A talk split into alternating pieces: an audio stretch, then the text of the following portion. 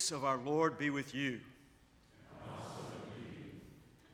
Some Sadducees who do not believe in the resurrection came to Jesus and asked him to say, To whom a woman who had married seven brothers would be married in the resurrection. With those words, this morning's gospel lesson describes an effort on the part of some Sadducees who did not believe in life beyond the grave to confound Jesus and also their religious rivals, the Pharisees, who, like Jesus, did believe in life beyond the grave. But, as you will no doubt have noticed, by the end of their game of gotcha in this morning's gospel lesson, the Sadducees had learned the hard way not to play stump the preacher with Jesus, whose answer to their little riddle was that their question is not even applicable to the next life. Because the next life is not a continuation of this life. So the Sadducees' hypothetical person who had seven spouses in this life may not have any spouses in the next life. Because the next life is not just more of the same of this life. Those who belong to this age may be married, said Jesus. But the same is not so in the next life, which is not only more of an answer than the Sadducees bargained for, but perhaps also more of an answer than we bargained for. After all, we do tend to gravitate toward ways of thinking about the next life which are based largely on the assumption that the next life is going to be a longer, better, more perfect version of this life. We speak often and freely of someday being reunited at death with those from whom we have been separated by death.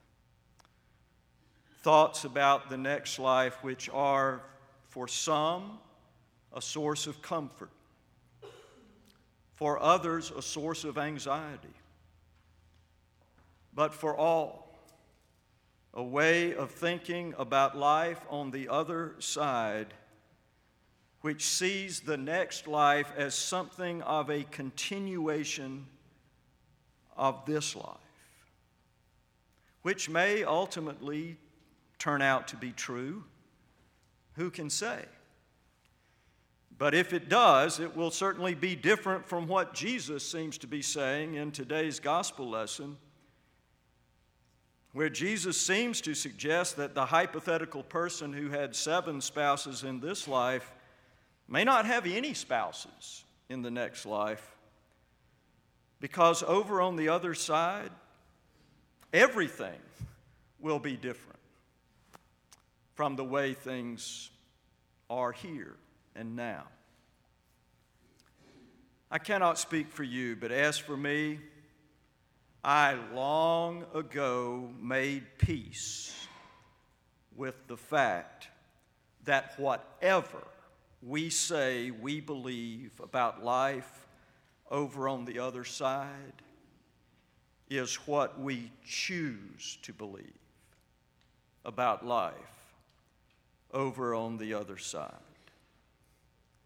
Will all persons eventually be in heaven? If not, will those who are there be sad because of those who are not there? Will we know one another in heaven? Will we be reunited with those we love in heaven? Will there be pets in heaven? Books and movies by people who claim to have been there and back and have all the answers to all those questions, notwithstanding.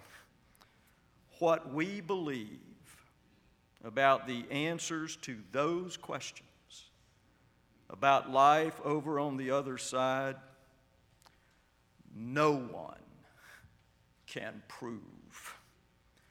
Rather, what we believe concerning life on the other side is what we choose to believe.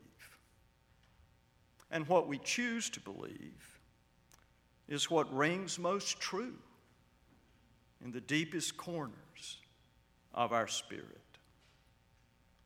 For example, I choose to believe that ultimately, eventually, once all the necessary judging and purging and redeeming has been done, no matter how long it takes, all persons, the whole human family, and all creation will be at home together with one another and with God over on the other side.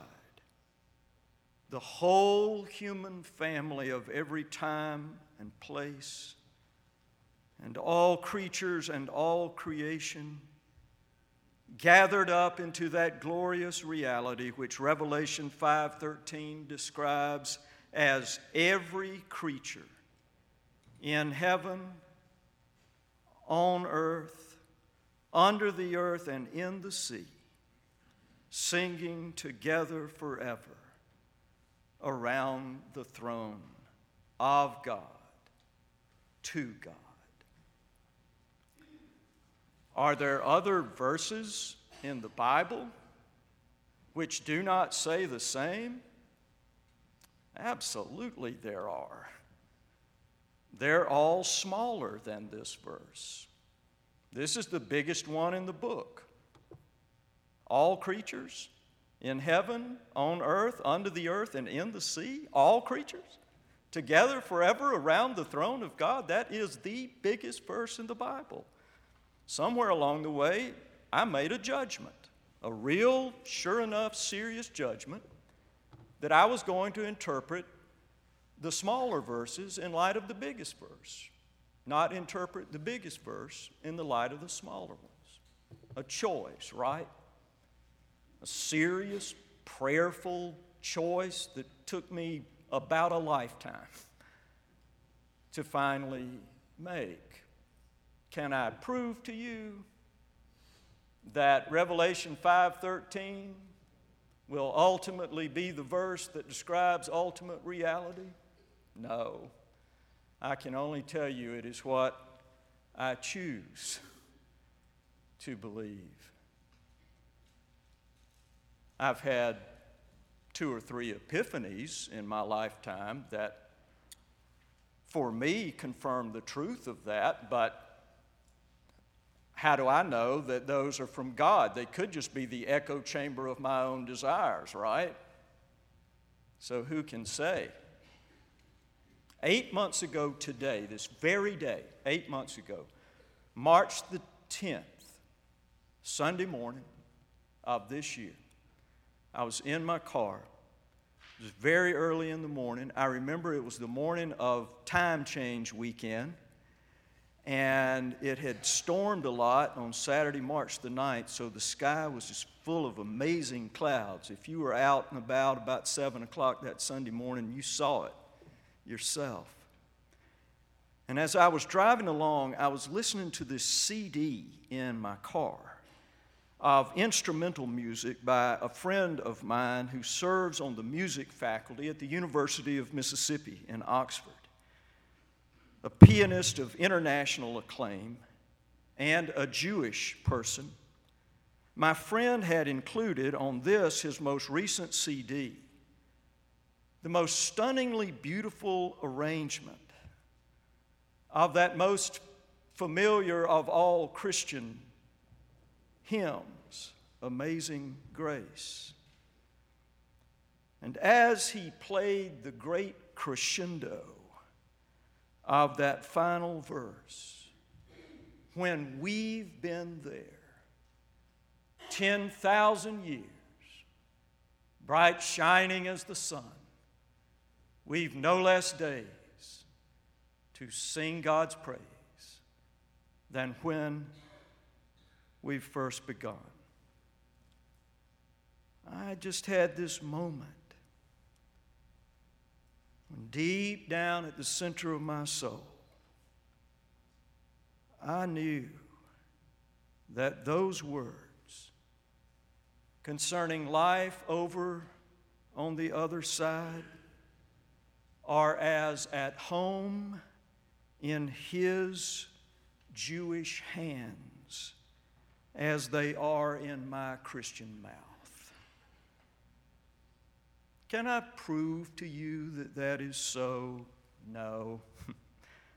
it's like everything which everyone believes about life over on the other side. That is what I choose to believe.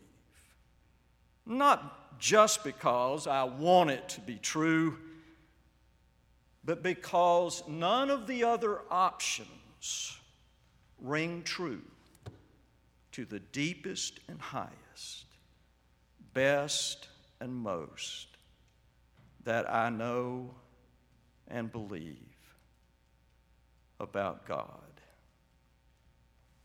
which is the way it is with all of our thoughts about life over on the other side.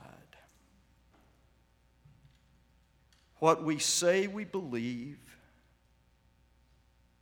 is what we choose to believe. And at some point in our lives, we just have to come to terms with that. Make peace with it. Embrace the mystery choose to believe what we choose to believe about life over on the other side. The mystery so great that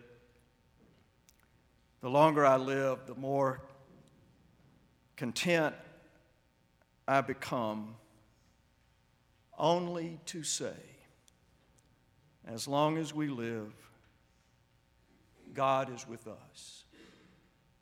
And then, when we die, we are with God.